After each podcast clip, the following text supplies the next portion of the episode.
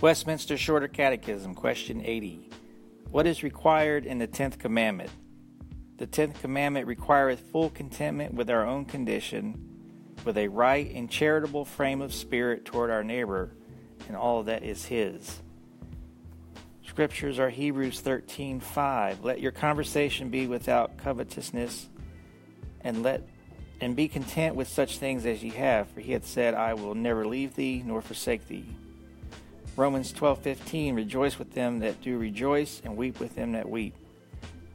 Philippians 2:4 Look not every man on his own things, but every man also on the things of others. And 1 Corinthians 13, 4 through 6. Charity suffereth long and is kind. Charity envieth not.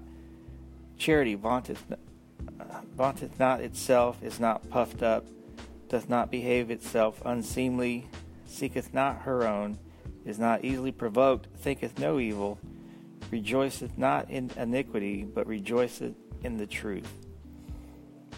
This concludes the reading of Westminster's Shorter Catechism, question 80 brought to you by thereignofchrist.com.